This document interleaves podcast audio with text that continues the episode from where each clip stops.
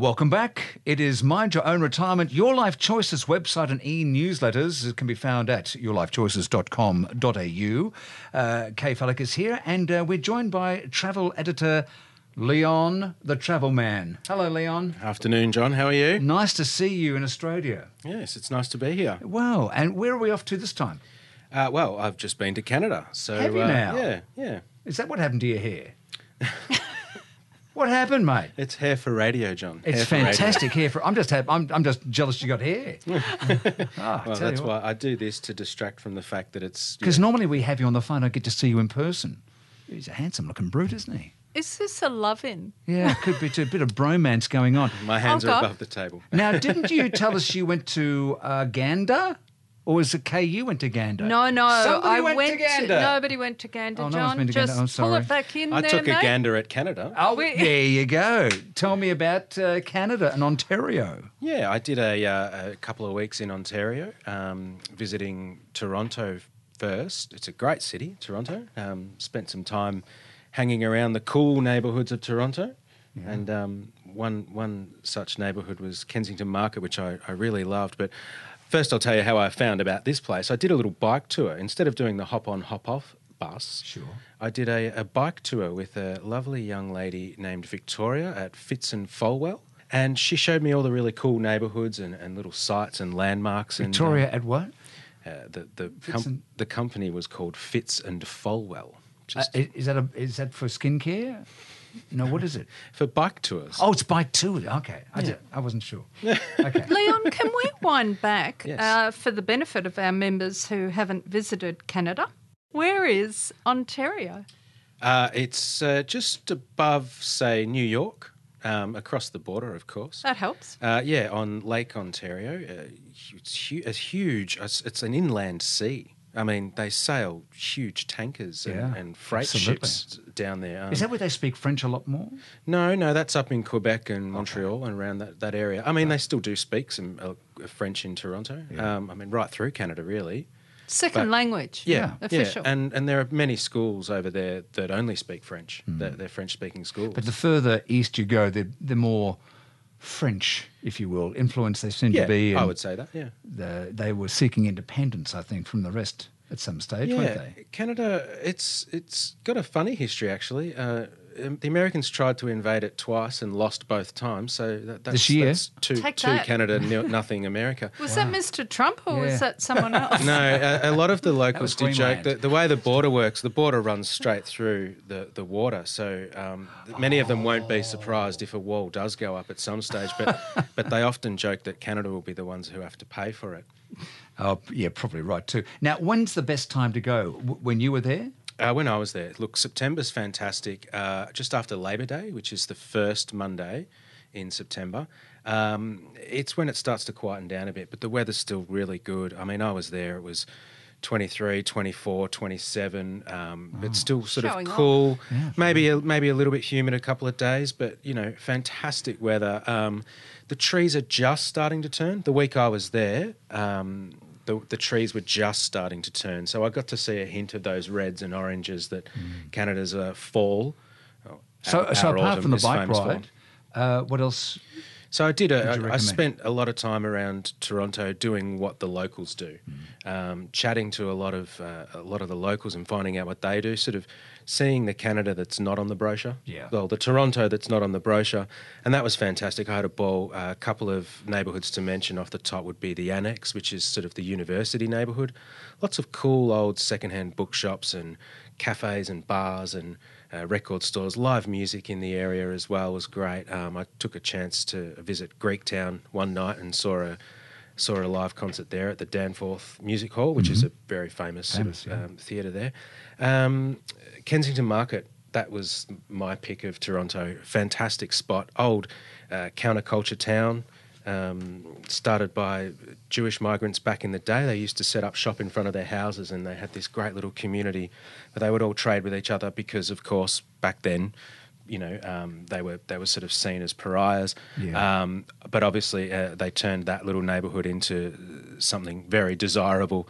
Um, So that's been gentrified, is what not you're saying? quite yet. Um, It's still a bit edgy. It's still funky. it's still edgy. Um, it's funny cool. that in the '60s, that's where all the uh, American soldiers running across the border, the draft Oh, dodgers, they all sort of congregated that's there. very cool. so it became a bit of a counterculture area. Still very much like that. And of course, now that cannabis has been uh, legalized in Canada, it's kind of like walking back in time when you go to Kensington Market. There are all these thrift shops and vintage clothes shops and record stores and bars and cafes, and then the smell smell of cannabis Sounds everywhere. like San Francisco in the late 60s, early 70s. Absolutely, very laid back, very cruisy, uh, top spot to visit for the day. And you know, it, it, the baby boomers built that town, Hmm. um, and uh, a lot of them are still there. Uh, just they love it. They're not leaving. Leon, moving out of Toronto, um, you told me you found the real Canada. Can you just share with us? You got in a car, I believe. I did, yeah. I did a I did a, a, a couple of days in Niagara first, and did the wineries, and it's very touristy there. Fantastic spot. Definitely put it on your on your agenda. The Canadian Niagara. The Canadian Niagara, which is the good side, and that's Whoa. not because I'm biased. It just is. The best views are from Canada of the falls. The Americans kind of get stitched up on the views. Um, the nightlife around there, it, it was great. The winery region, fantastic. Some good wines, um, great vineyards, really good people. But moving away from Niagara, I went sort of a little bit further northeast up to a little town called Gananoque um, as the locals say, there's the right way, the wrong way, and then the Gananoque. That's where I found the real Canada, the Why? real What- Canadians. What, made it the real Canada? Look, the people there were just. How do I explain this? Canada has a reputation for helping a brother out. Um, Mm. They're the polite Americans. They are, and that's where I found real people. Um, they were just so lovely. The first night I was there, I did a trivia night, and the guy who runs the trivia night had done well in an IT company, sold up and semi-retired, and he just goes around playing music at all the local venues and doing these trivia nights, donating all of the proceeds of these trivia nights to a whole range of charities, um, women's shelters, homeless children. Um, they've taken on board, the community has taken on board a group of Syrian refugees and pretty much funded their their setup and everything like that. Um, I met a, an artist there who's set one of the this uh, Syrian artist up, phenomenal artist, giving him studio space, and she's sort of um, brought him up, and now he's sort of off to Toronto to make his name Oh, over there. Um, a little family who does.